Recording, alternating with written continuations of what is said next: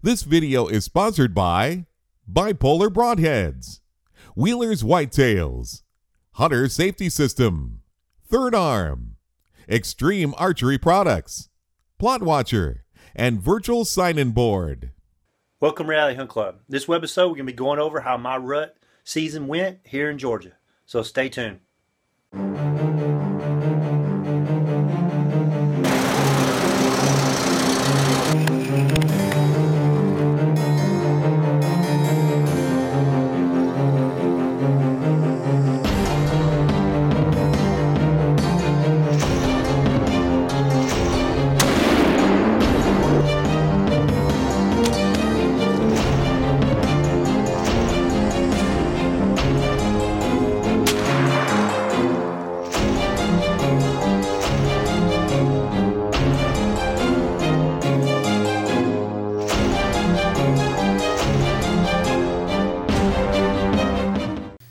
Had a good rut this year, even though I did not harvest any bucks. I hunted hard during the month of November and saw a lot of good bucks, as you can see in these videos. I was after two mature shooters and I really put my time in. Like most ruts, once the does start coming into heat, the bucks stop all normal patterns that you might have had before then. So with knowing this, I tried to get in areas of where the most does, you know, the biggest doe concentrations, and where the best travel corridors. And I found a stand and I camped out there. I hunted this stand so many times I don't even want to know exactly how many times I hunted it. As I said earlier, I saw a ton of bucks and got some great videos, just nothing mature for me to shoot. One of the last days, my buddy Chuck shot one of the two bucks I was after. We called him the Powerline 8, and it's the buck on the right in his picture.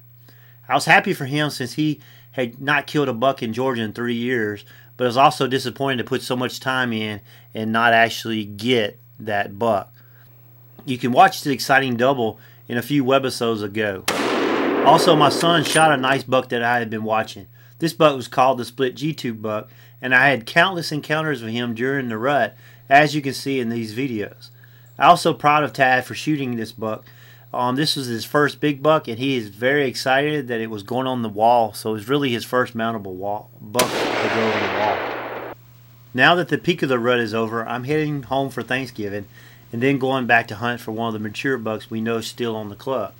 We think there's 3 of them, and I would be more than happy to shoot any of these 3.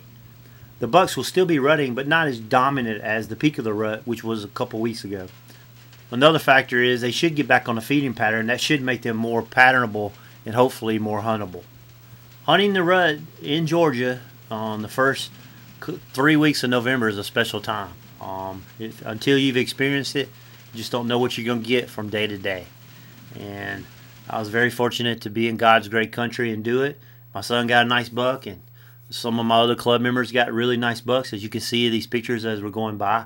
So I was very thankful for them to be successful, especially during this Thanksgiving holiday. So we're excited to go back next week and get back after them and try to get one of these big, mature Georgia bucks on the ground. So stay tuned for more videos, and thanks for watching Reality Hunt Club. Thanks for watching our video podcast. You can watch high-definition versions of all our shows at Hunt365.tv. Stay connected with us and receive notices of all our new webisodes by liking us at our Facebook page.